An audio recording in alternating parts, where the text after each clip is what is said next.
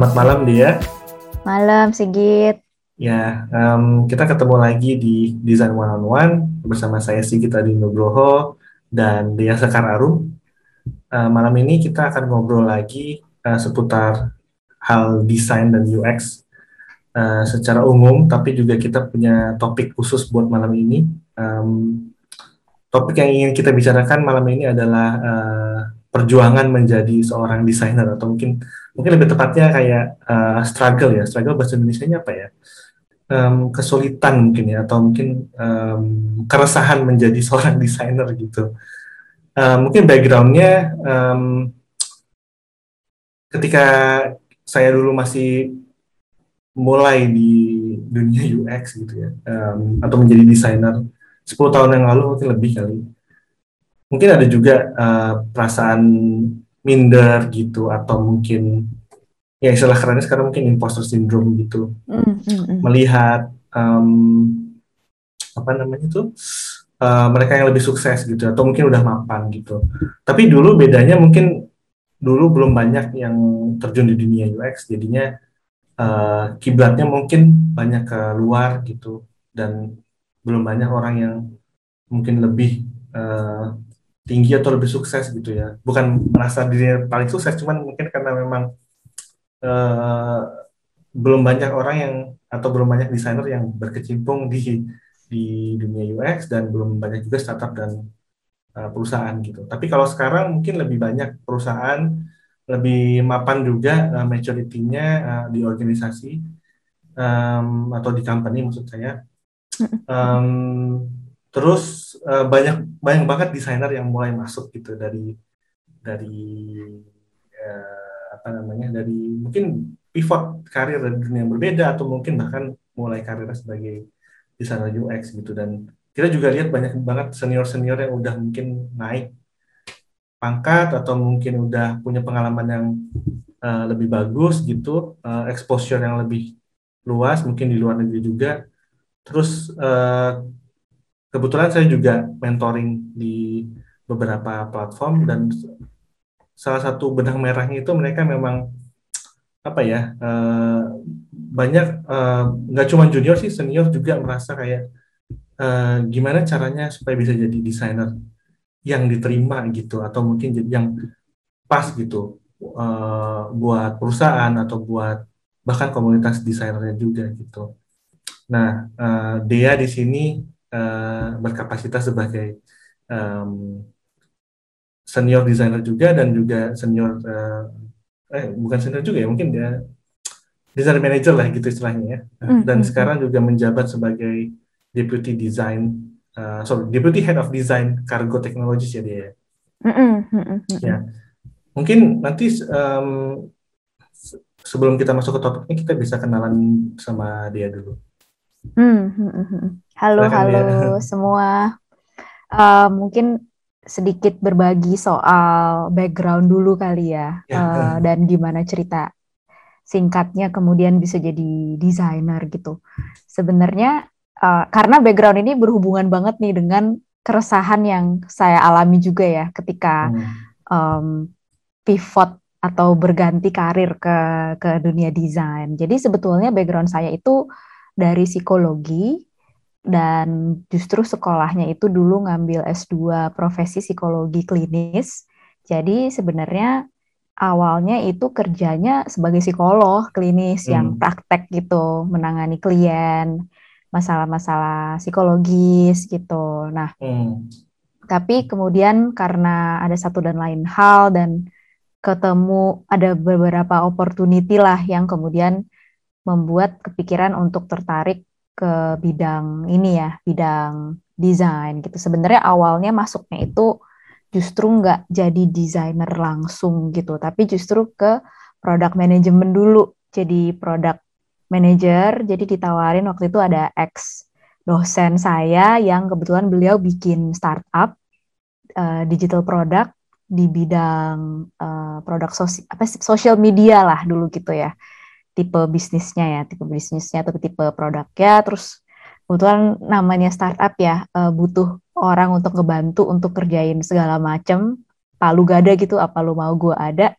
ditawarin dan kebetulan saya juga punya ketertarikan sih memang di bidang uh, digital product dan waktu itu soal sosial media dan hmm, di waktu kuliah psikologi juga tertarik soal perilaku orang dalam dunia online dan sebagainya. Terus juga ya udahlah coba aja juga gitu. Jadi tertarik uh, jadi keterusan gitu. Terus keterusan uh, ngelanjutin pin kerja di startup itu kurang lebih dua setengah tahun.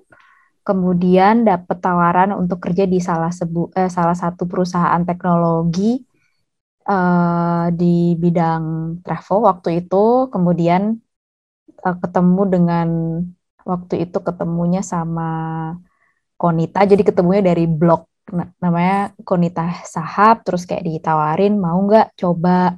Waktu itu posisinya tuh sebetulnya desain coordinator. Jadi itu dan sambil ngebantu juga sih karena pada waktu itu kondisinya perusahaannya lagi mau bikin sebuah produk baru, jadi sempat ngebantu hands on juga gitu sebagai desainer, tapi juga tanggung jawab utamanya itu desain coordinator.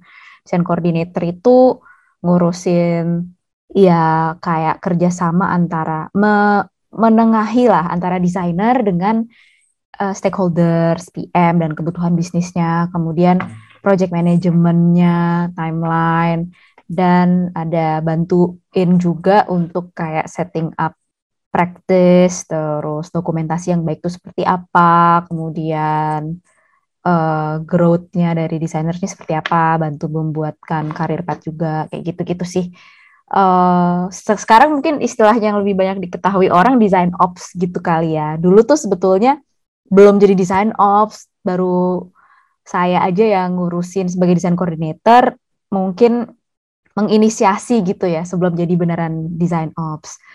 Uh, dari situ tuh beneran kenal dunia desain, terus banyak belajar. Sebetulnya dari pas masih ngerjain startup yang pertama di product management itu juga belajar sih soal UX design, banyak baca buku juga. Apa sih, apalagi baru pindah ya, pindah, pindah, pindah lapangan pekerjaan gitu kan.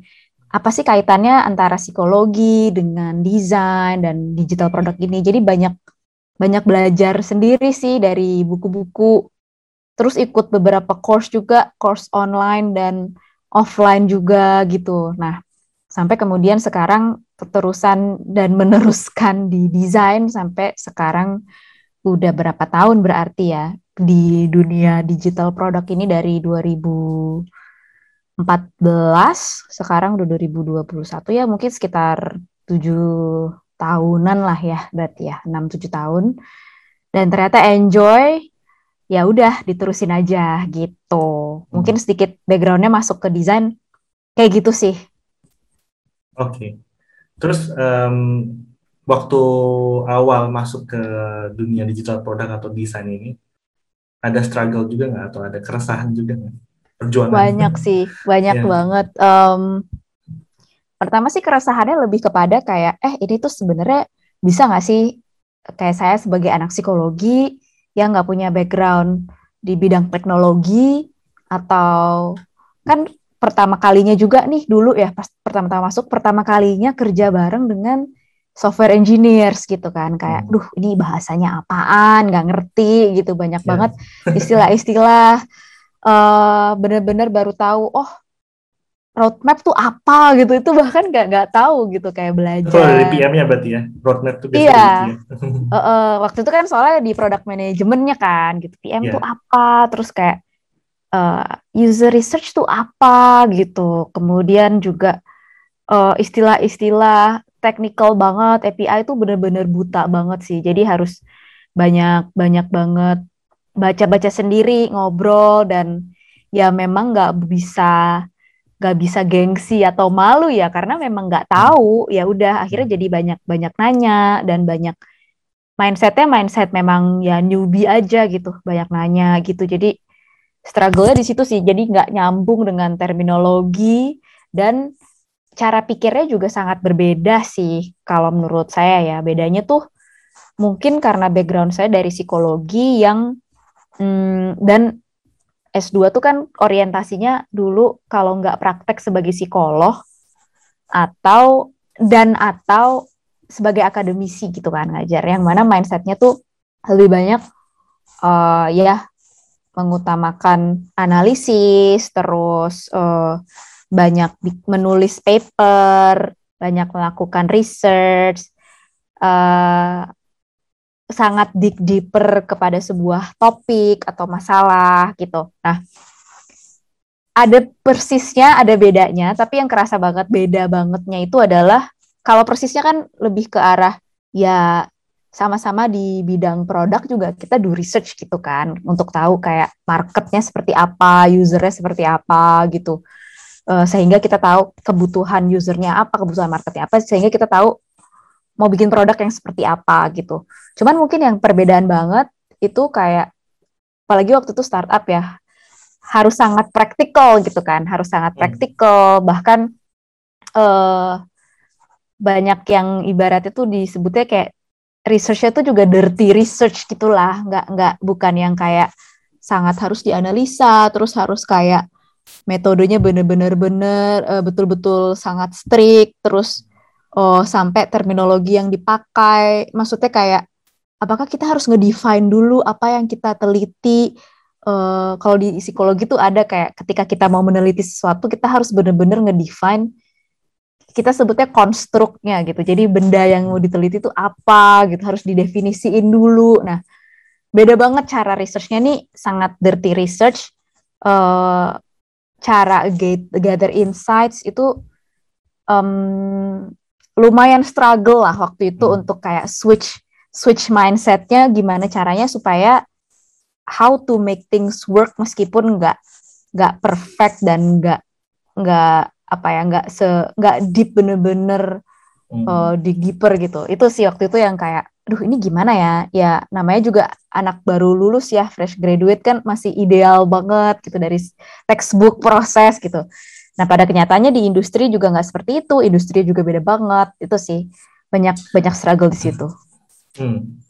Uh, waktu itu memang udah jelas kayak uh, scope dari pekerjaannya apa ya? Misalnya oh uh, memang koordinator itu harus gini gini gini apakah uh, apa harus nyari sendiri gitu Hmm, ini berarti waktu yang di perusahaan teknologinya ya, setelah ya. dari startup itu ya. Iya. Oke, okay. waktu itu sebetulnya, hmm, to be honest ya, saya ngerasa belum terlalu jelas sih. Walaupun hmm. udah diomongin kayak oh iya nanti ngebantuin ini ini ini ini gitu. Tapi tidak tertulis gitu job descriptionnya ngapain gitu, scope of worknya apa itu nggak nggak tertulis. Uh, jadi nggak tahu terlalu jelas juga gitu what to what is expected of me pada awal-awalnya itu nggak nggak begitu jelas.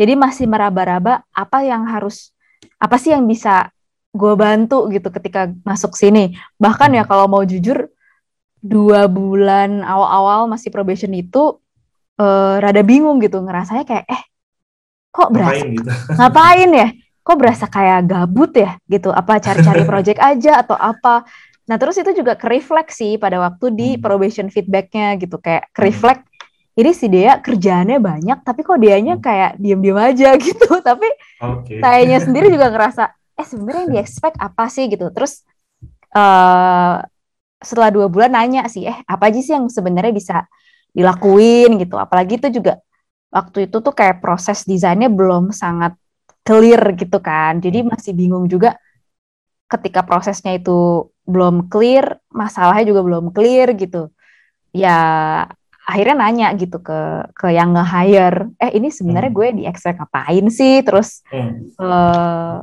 jadi isinya lebih banyak ngobrol sama banyak orang sih untuk figuring out masalah yang sekarang tuh apa, kebingungannya hmm. apa, apa yang bisa gue bantu gitu. Jadi banyak-banyak nanya, banyak-banyak ngobrol again ya, banyak-banyak nanya juga.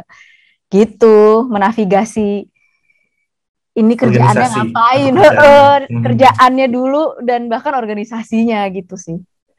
Dia pernah merasa minder nggak sih?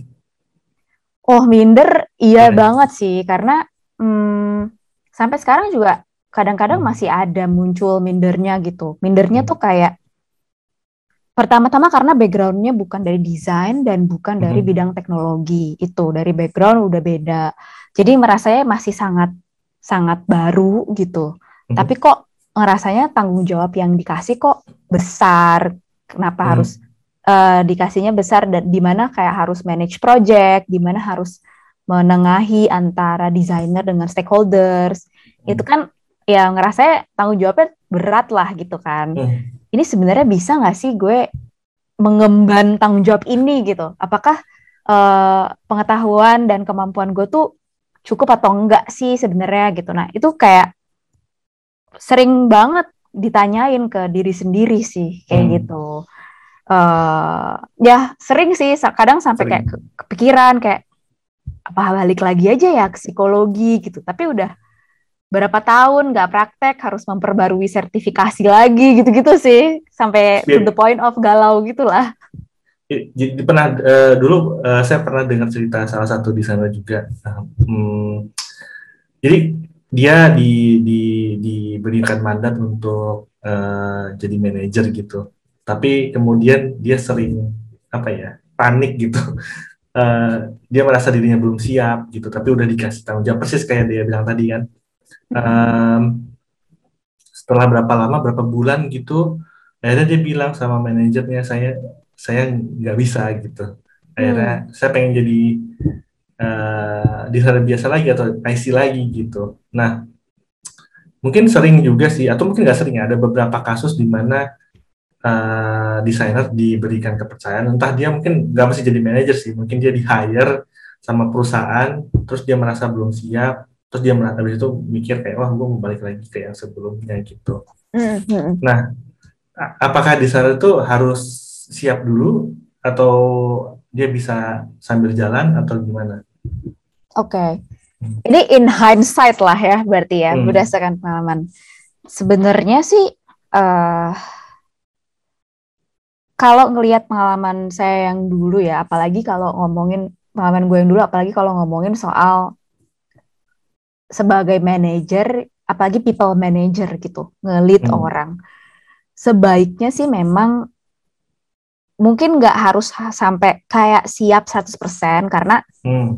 sebenarnya mungkin waktu itu tidak akan pernah datang lah gitu karena uh, kita kan juga sebagai orang gitu ya manusia kita nggak bisa predict the future dong apa sih yang akan hmm. dialami ketika nanti kita mengemban sebuah tanggung jawab pasti ada aja hal-hal yang nggak bisa diprediksi yang baru ketahuan pada saat emang udah mengemban tanggung baru ketahuannya pas udah beneran pegang posisi hmm. atau role tersebut gitu.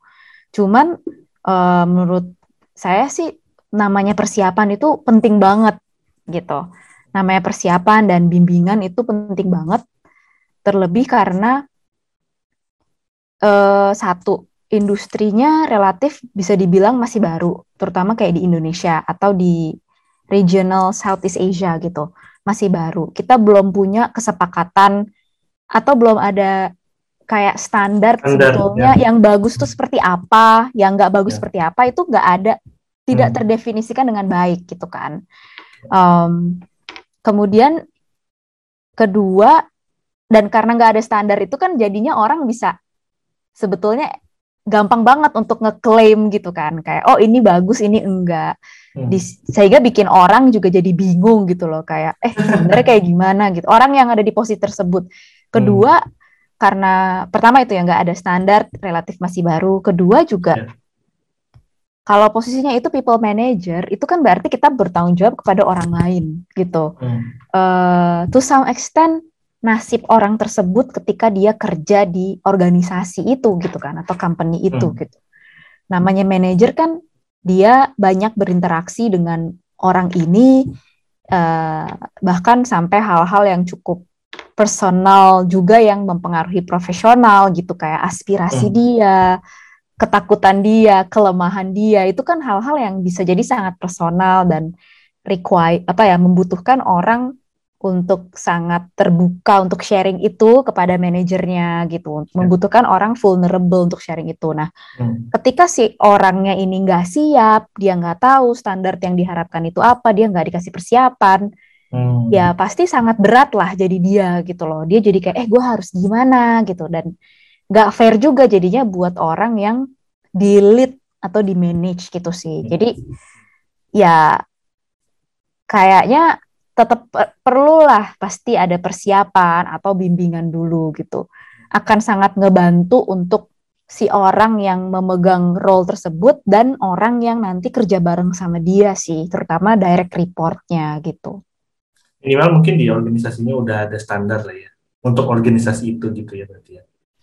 Harapannya gitu, cuman kan kadang hmm. ada organisasi juga yang masih kecil atau masih bertumbuh, hmm. yang mereka juga masih membentuk standar tersebut dan mereka mengharap organisasinya mengharapkan orang ini hmm. yang menjadi manajer bisa membantu membentuk standar tersebut gitu kan.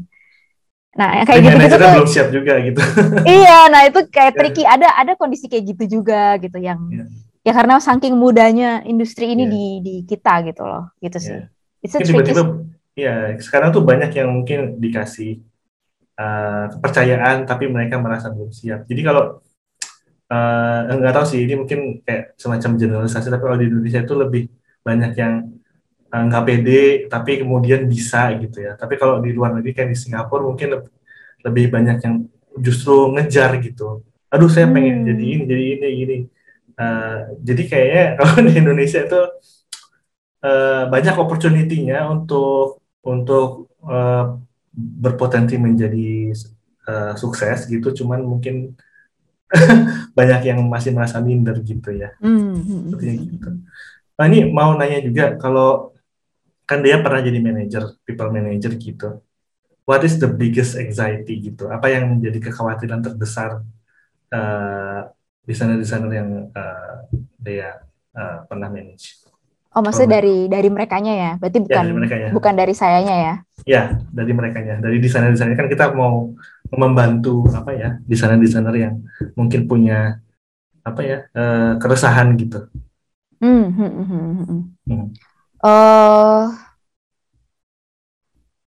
sebenarnya banyak yang keresahannya itu lebih kepada ini. Uh, ada beberapa sih, ada yang yang tema-tema yang muncul tuh kayak ya pasti apakah pekerjaan yang mereka hasilkan itu sebetulnya hmm. ada impactnya atau enggak sih gitu hmm. sebenarnya buat organisasinya. Ini udah cukup memberikan impact atau belum gitu. Jadi merasa cukup impactful atau enggak kerjaannya. Terus kedua uh, terkait dengan cara menyampaikan kerjaannya itu sendiri gitu. Apakah kadang masih suka meskipun udah beberapa kali presentasi masih merasa uh, kurang bagus, kurang meyakinkan kayak gitu. Terus um, kadang juga bingung sebenarnya ini apakah terutama mungkin kalau yang di maksudnya posisi-posisi yang lebih senior gitu ya kayak eh sebenarnya hmm. beneran udah bisa atau belum sih di level ini gitu. Ada nggak sih hal-hal okay. yang gue miss gitu misalnya tapi ternyata uh, lu lihat tapi gue miss gitu. Ada sih hal-hal seperti itu gitu. Jadi Soalnya mau naik jabatan gitu ya? Iya mau naik gitu ya? jabatan okay. he -he, gitu. Hmm. Uh, banyak kecemasan-kecemasan yang kayak dalam hal keseharian sih gitu. Kayak apakah yang gue kir deliver itu udah good enough atau belum sih nah kayak gitu gitulah hmm. banyak sih yang keseharian tapi kayak kecil-kecil-kecil tapi kayak kayak numpuk gitu terus hmm. apalagi juga terkait role gitu eh gue tuh sebenarnya cocok gak sih di role ini gitu hmm. apakah gue lebih cocok di role kan ada beberapa tipe desainer gitu ya apakah gue lebih cocok di role yang itu gitu hmm. misalnya hal-hal kayak gitu sih yang sebetulnya hmm, saya sebagai kayak gue kayak sebagai manajernya juga kadang-kadang merasakan hal yang sama gitu kan. Gitu kadang-kadang. curhat gitu. ya. Iya gitu ter malah membuat makin bingung gitu sih. Iya. terus uh, biasanya uh, respon dia gimana? Hmm. hmm. Respon sebenarnya uh, uh, uh, respon yang ini kayak yang yang yang kayak gue pelajarin untuk diri gue sendiri juga sih hmm. akhirnya gitu ketika ada kecemasan-kecemasan gitu. Hmm, pertama kita kayak punya kecemasan soal apakah kita tuh good enough apa enggak gitu. Gimana cara membedakan kecemasan atau perasaan kurang bagusnya itu beneran justified atau valid atau ini tuh impostor syndrome, syndrome gitu. Bedainnya gimana sih gitu sebetulnya huh? ya maksudnya kan impostor syndrome kan kita ngerasa kita nggak mampu di posisi tersebut atau di role tersebut Padahal sebenarnya mampu gitu. Tapi kan dalam hidup memang ada kondisi di mana emang kita belum mampu gitu kan. Nah, hmm. yang kecemasannya atau perasaan tidak mampunya tuh memang valid gitu. Itu harus diterima dong kalau emang kita nggak belum mampu. Nah, tapi cara ngebedainnya gimana gitu kan? Hmm. Uh, yang gua rasa paling gampang gitu ya, ya udah minta feedback aja gitu, sama yang kerja bareng gitu.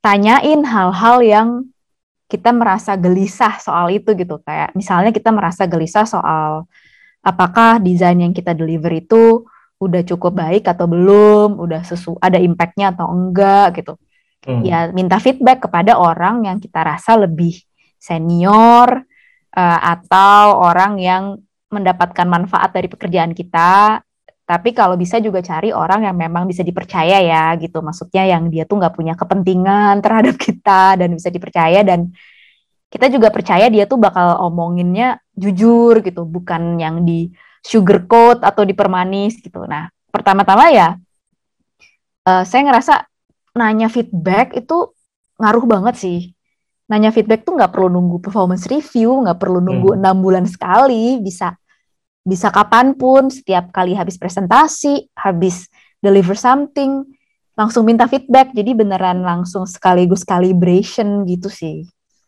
Nanya feedbacknya gimana contohnya? Ya, ya menurut lu kerjaan gue gimana gitu ya? Cuma sesantai itu juga bisa ya? Bisa banget kayak hmm. sama sama peers atau senior hmm. atau sama manager atau sama stakeholders yang kerja bareng gitu. Eh, tadi menurut lu presentasi gue gimana? Hmm. Apa yang udah bagus? Apa yang gue masih perlu improve kayak gitu uh, atau pas kita habis ngedesain itu bisa di share mungkin sebelum share secara umum ke stakeholders ke sesama teman-teman yang kita ngerasa lebih nyaman atau lebih comfortable lebih pede sharing dulu kayak mini design crits dulu gitu loh kayak hmm. eh ini ada yang bisa diimprove nggak jadi kayaknya feedback itu sangat sangat ngebantu untuk untuk kalibrasi kali ya ekspektasi kita sama kayak pikiran-pikiran yang ada di kepala tuh dikeluarin dan beneran mendapatkan hasil gitu kan. Apakah ini cuma hmm. pikiran kita doang atau emang ini ada yang masih kurang gitu sih. Hmm. Kalau untuk uh, misalnya gini nih, ada ada beberapa kasus misalnya uh, kan di sana tuh ada yang jago A, ada yang jago B, ada yang jago C. Misalnya contohnya ya, misalnya uh, jago Figma gitu. Hmm. ada yang jago sintesa, ada yang ini. Tapi mungkin um, standarnya tuh kayak uh, persepsinya tuh kalau desainer itu harus jago Figma dan sehingga dia bilang mungkin aduh uh, saya nggak bisa sejago si itu tuh uh, Figmanya gitu apa iya uh, saya bisa kontribusi di sini nah itu gimana tuh mungkin nggak secara spesifik Figma ya misalnya dia merasa kalau untuk jadi desainer itu harus memenuhi kriteria tertentu gitu. Tapi dia mungkin lemah di beberapa kriteria. Gimana caranya untuk bisa meyakinkan dia bahwa oh ya itu nggak apa-apa. Atau mungkin apakah itu suatu kenapa-napa gitu? Hmm. hmm. Iya itu pertanyaan yang bagus sih. Um, mungkin itu suatu hal yang bisa dikonsultasikan ke manajernya dia kali ya. Atau hmm. mungkin ya itu kayaknya harus dibikin lebih jelas sih. Sebetulnya um, apa sih yang di-expect dari role ini di level ini gitu.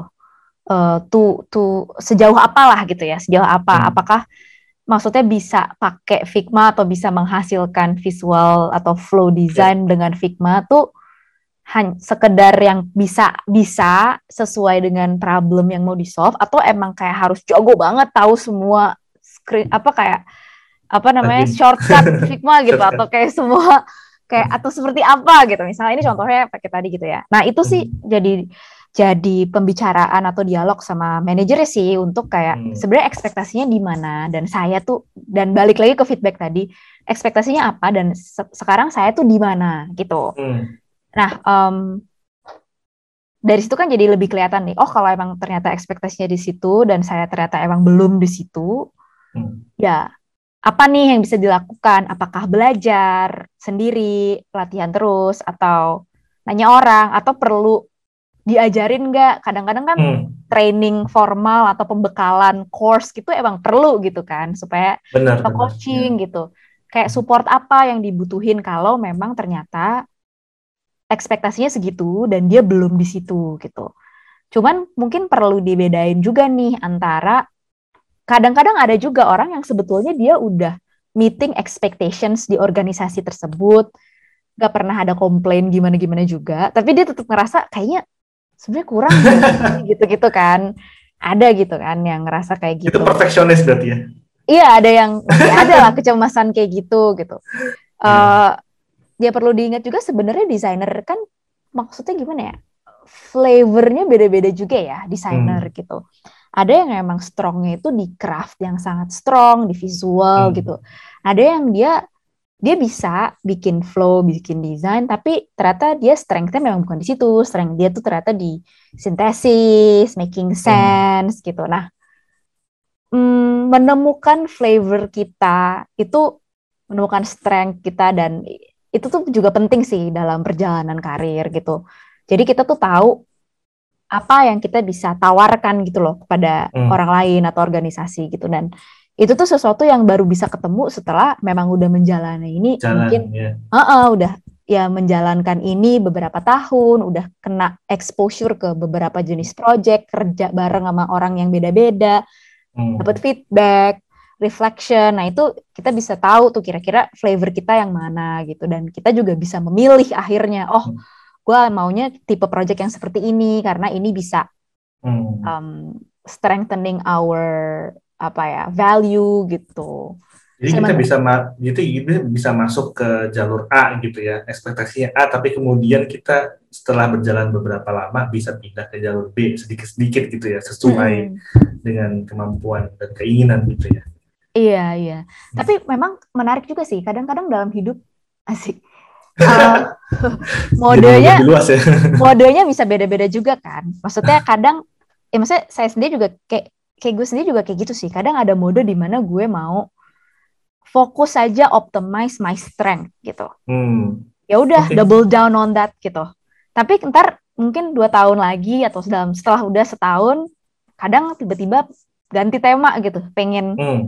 oh gue mau latihan my weakness, memperbaiki, gitu. memperbaiki ya. gitu. Ya, hmm. Ya it's okay juga gitu. Cuman hmm. kayaknya yang penting dalam diri kita itu adalah memilih gitu untuk fokus oh dari uh, mungkin bulan ini sampai enam bulan ke depan temanya double down my strength sedangkan enam bulan kemudiannya improving my weakness gitu yang penting kitanya mesti clear kita maunya apa dan fokus kalau nggak clear campur semua itu nggak jadi apa-apa gitu jadi setengah-setengah sayang berarti itu butuh manajer yang suportif banget untuk dengerin ya iya dan um, open ya untuk ngomongin itu beneran jujur hmm. beneran kasih ya candid ya candid feedback hmm. dan kitanya juga ya mau reflect dan emang jujur gitu bahwa hmm. eh saya ngerasanya kurang di sini bener atau enggak? Dan saya ngerasanya punya kelebihan di sini bener apa enggak? Kadang-kadang kan kita yang nggak berani menerima itu gitu kan. Nggak berani menerima kejujuran. Apa sih? Ya gitu deh. Uh, sering juga sih uh, saya dengerin kalau ada beberapa desainer yang mungkin nggak dapat support dari manajernya atau dari teammate-nya ya. Salah satu biasanya ya. Ya kalau misalnya nggak ada support dari semuanya mungkin itu tanda untuk cabut dari organisasi dari tempat itu, itu. ya cuman gimana menghadapi misalnya manajer yang nggak support nggak mau dengerin paling nggak atau misalnya ada yang bilang juga aduh uh, teammate saya nggak nggak support karena mereka lebih nge, nge, ngerasa saya tuh hanya eksekusi aja nggak mau dengerin kayak gimana gitu itu gimana ya buat desainer? Hmm. hmm. Wah itu pertanyaannya agak susah tuh berat. Mungkin um, dari dari kayak uh, dari kayak memperbaiki motivasi diri dulu atau gimana? Hmm. Uh. Mungkin kayak tanya dulu bertanya atau mungkin bertanya ke diri sendiri ya maksudnya kayak eh kenapa ya kira-kira kok mereka kayaknya nggak nggak suportif gitu maksudnya kadang-kadang bisa juga bentuk supportnya dengan yang saya harapkan mereka udah suportif cuman hmm. bentuk supportnya beda dengan apa yang saya butuhkan pada saat ini okay. itu bisa juga gitu kan yeah. nah di butuh alignment aja nih eh, hmm. eh gue tuh bukan butuh dikasih saran atau di micromanage tapi gue cuma butuh lu dengerin aja misalnya jadi ya hmm. mungkin perlu perlu alignment komunikasikan ya komunikasikan hmm. sih hmm. Uh, pertama itu nah kalau ternyata emang kok kayaknya nggak ketemu juga ya udah dikomunikasikan gitu hmm. uh, bisa dicoba juga dengan apakah memungkinkan mencari support dari tempat lain dari organisasi yang sama gitu uh, misalnya kalau nggak cocok sama senior yang ini sama yang itu bisa atau enggak gitu kan. Nah, tapi kalau ternyata udah coba berbagai macam hal dan belajar sendiri itu rasanya tetap kurang, nggak connect.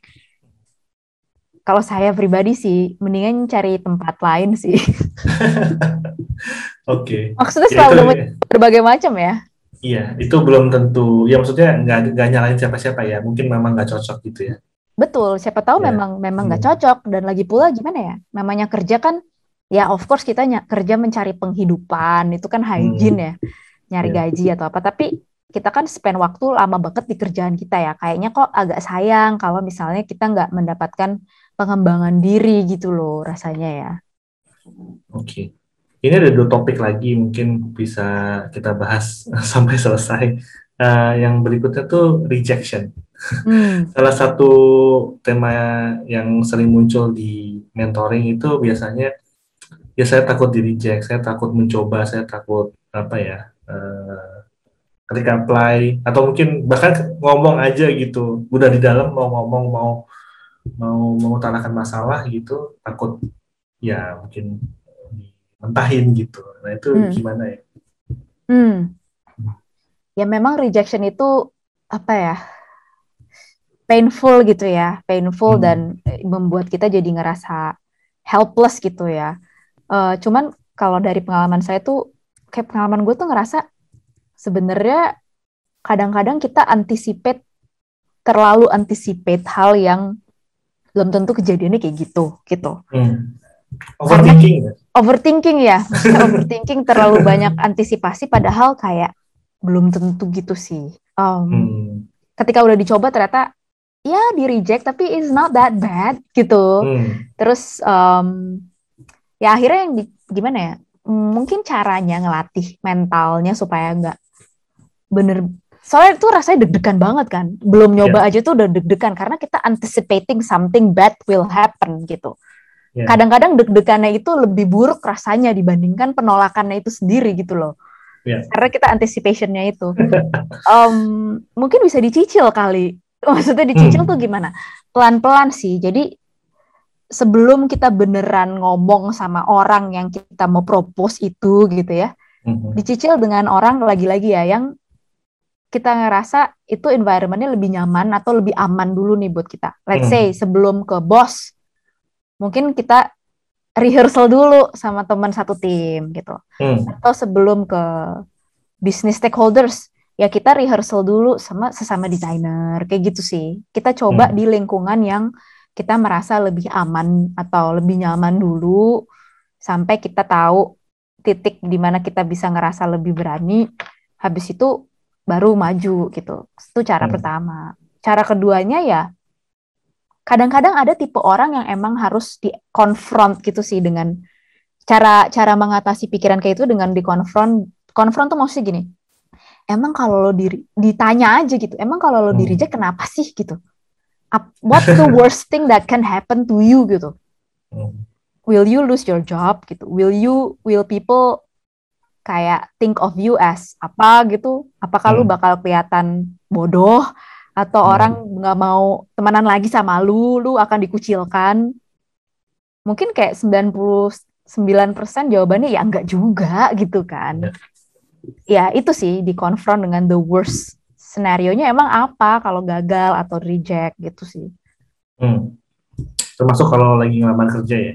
Misalnya, Lamar kerja Wah, juga. Nge-reject, di-reject. Waduh, gue uh, udah uh, apply di lima gitu uh, mungkin semuanya di reject gitu terus akhirnya aduh gue nyerah nih gitu ya capek eh, karena ada apa ya beban mentalnya kan capek ya kayak gitu udah yeah. usaha hmm. spend waktu gitu wajar sih ada rasa capek dan hmm. uh, merasanya kayak eh sebenarnya gue bisa apa enggak sih gitu. Kalau misalnya kita lagi ngerasa kayak gitu sih take a pause aja sih. Ya udah break dulu.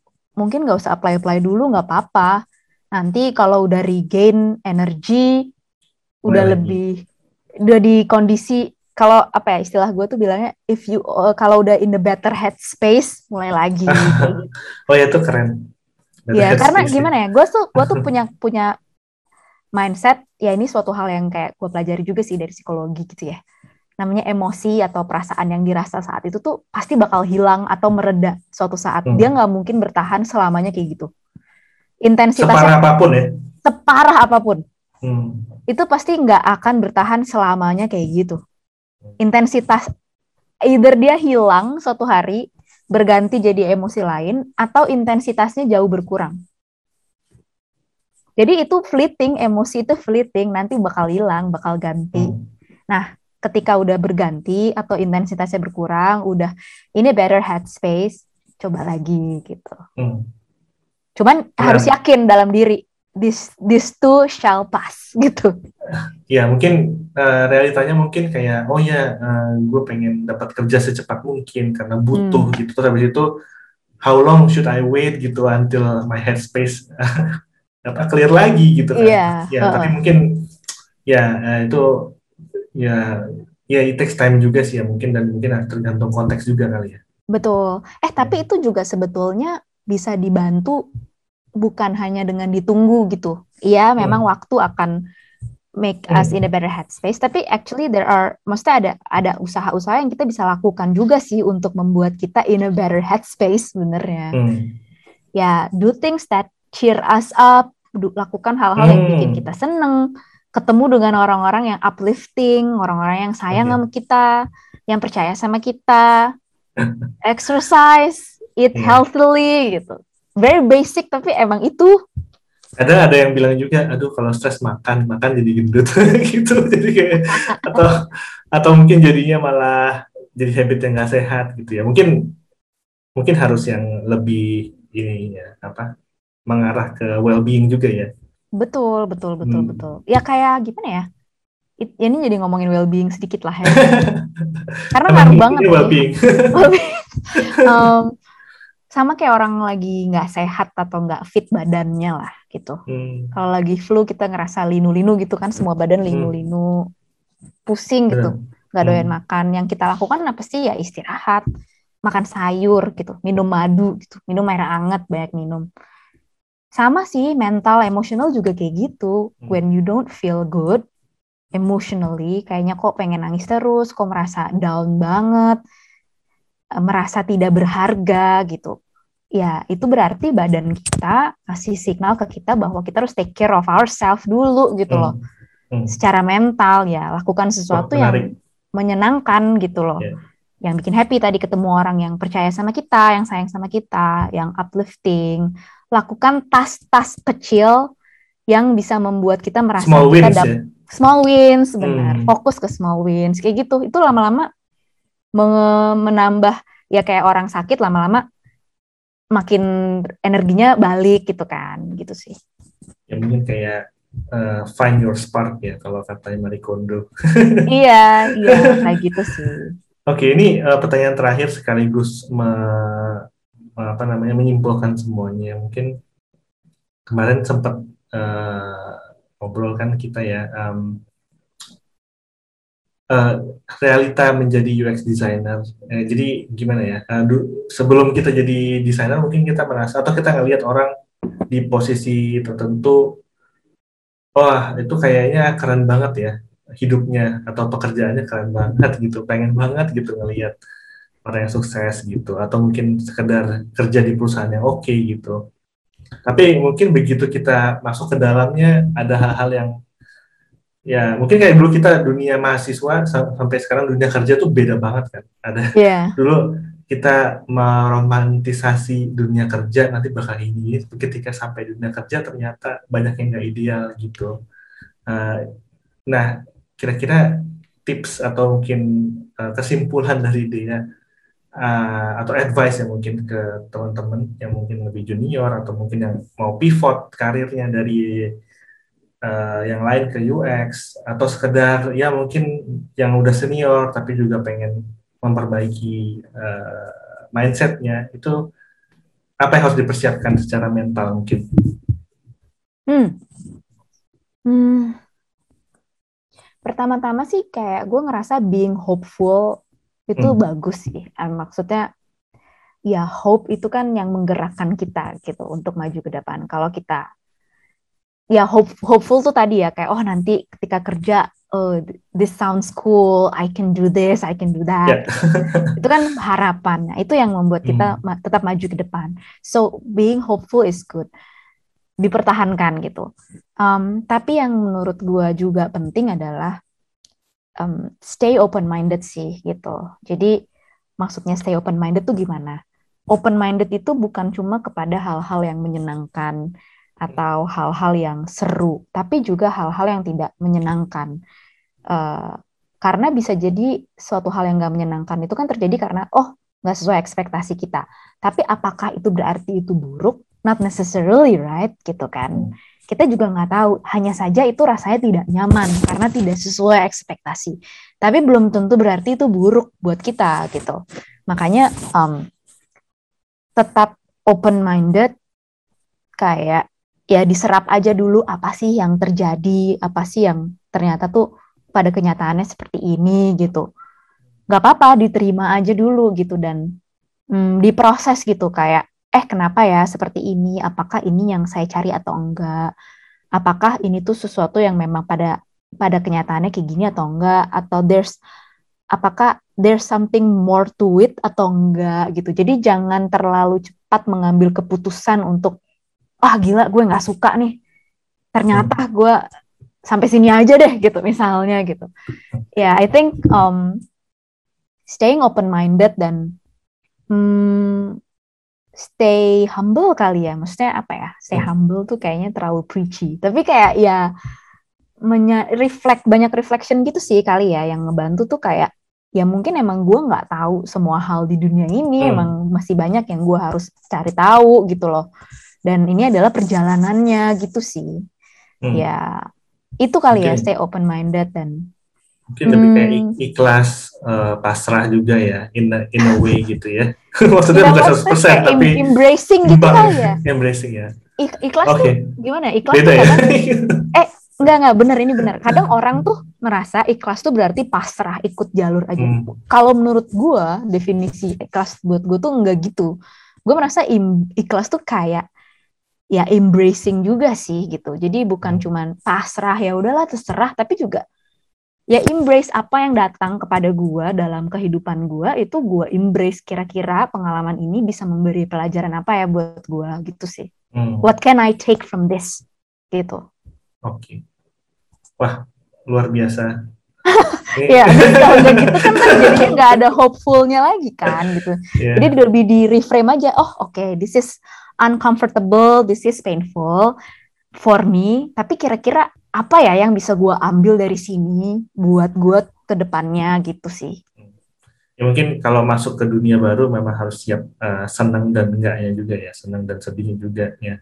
Mm -mm. Um, nggak nggak maksudnya ya semua pekerjaan atau semua bidang semua perusahaan pasti ada plus minusnya gitu ya itu kembali ke saran orang tua biasanya betul, betul. seperti itu ya dan itu benar ya ada sebuah quotes hmm. gitu yang gue hmm. tahu dari pas gue kuliah hmm. Gak tau ya ini this might sound cheesy buat hmm. orang tapi pada waktu gue baca itu tuh gue kayak merasa ah oh, gila bener banget gitu kayak uh hmm. mind blown sampai sekarang gue pegang gitu loh lupa hmm. sih quotes dari siapa cuman terus gue pempangin di di teks quotesnya tuh kayak eh uh, kayak gini kayak uh, take life kayak view apa ya apa ya see life as a big as a grand experiment gitu hmm. jadi ya semua yang kita lakuin, semua yang kita dapatkan, semua yang kita peroleh dalam hidup, baik itu tuh um, sesuatu yang menyenangkan ataupun tidak menyenangkan, anggap aja itu kayak data.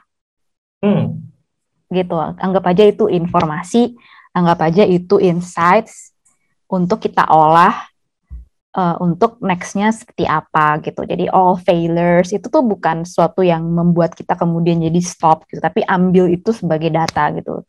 Kayak jadi ya. jadi kayak startup atau perusahaan juga ya MB test gitu tiap hari gitu. Iya, iya, you experiment gitu. It's it's it's your chance to explore gitu. Ya udah. Yeah. Oh, ini nggak berhasil ternyata. Ya udah patah hati, sedih, gagal.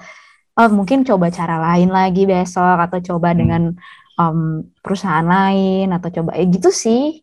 Kalau kemarin uh, dia ikut uh, follow uh, David Fasano, sorry Daniel Fasano nggak sih di Twitter?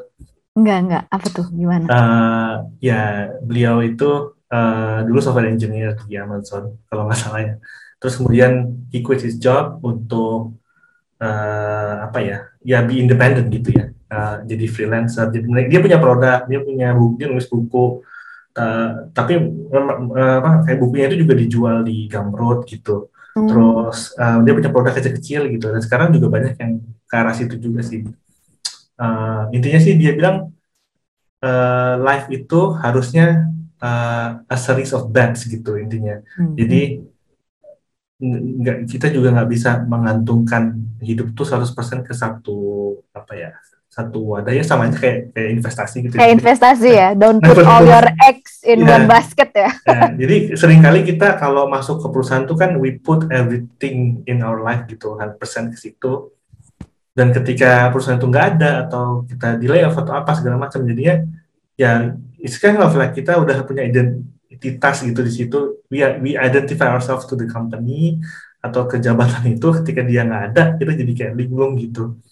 Jadi mungkin ya itu salah satu pelajaran juga buat gue sih kayak um, oh ya kalau misalnya kita bisa uh, put our life in a series of bets ya mungkin kita kerja di perusahaan ini tapi kita juga bikin kita juga kayak develop ourselves gitu ya. Mungkin paling gampang kita mengembangkan diri sendiri untuk siap gitu untuk yang lain. Hmm. atau bahkan mungkin ada juga yang ya ya ini ini kayak nggak mesti sih mungkin punya bisnis atau apa gitu ya. Nah, atau mungkin dia punya talenta lain mungkin dia jadi nggak tahu jadi chef atau jadi apa yeah, yeah. gitu loh. Atau kalau di sana mungkin ada yang ada yang uh, bisa nulis atau mungkin bisa ngomong atau bisa apa uh, ya itu mungkin. Jadi kayak self paling enggak kalau nggak dapat penghasilan uang gitu self esteemnya juga jadi multiple gitu. Nggak cuman di define oleh satu perusahaan. Gitu nggak sih? Iya sih bener banget hmm. sih. Betul betul betul. Iya sih. Sama ya I think so ya. Kayaknya kalau kerja tuh ya penting untuk tetap mengembangkan hal-hal lain juga dan don't put everything ke dalam pekerjaan itu juga sih. Dan ya gimana ya, gue rasa juga ketika melihat pekerjaan tuh selain sumber penghasilan, tetap harus pikir juga apa sih yang bisa gue dapat dari sini gitu. Bukan hmm. cuma duit ya, tapi kayak eh gue belajar apa gitu. Karena habis apa yang bisa dipakai buat aspek lain dalam hidup gitu, bukan cuma kerjaan yang yang dipelajari dari kerjaan yeah. itu gitu. Mm -hmm. Itu keren banget. Waduh, uh, ini yeah. kayaknya one of the best one on one sih. Asik. Ini terima kasih banget ya uh, waktunya. Um, sekali lagi uh, apa namanya, mohon maaf karena ya apa agak lama untuk merencanakan ini, tapi ya uh, semoga bisa membantu teman-teman yang baik yang junior sampai yang senior, yang yang mungkin udah yakin walaupun uh, masih ada ketidakyakinan di situ. Um, terima kasih dia. Uh, mungkin sampai sini dulu Nanti, Thank you. Uh, Thank you Sigit. Ya. Nanti semoga, kita ketemu lagi di lain kesempatan. Iya, semoga bermanfaat ya. Tadi hmm. pembicaraan ngawang-ngawang ya. ya, ngawang-ngawang. Semoga ngawang-ngawangnya berguna. Oke, okay, thank you, thank you. Ya. Terima kasih dia. Selamat malam ya dia. Malam-malam. Bye. Bye.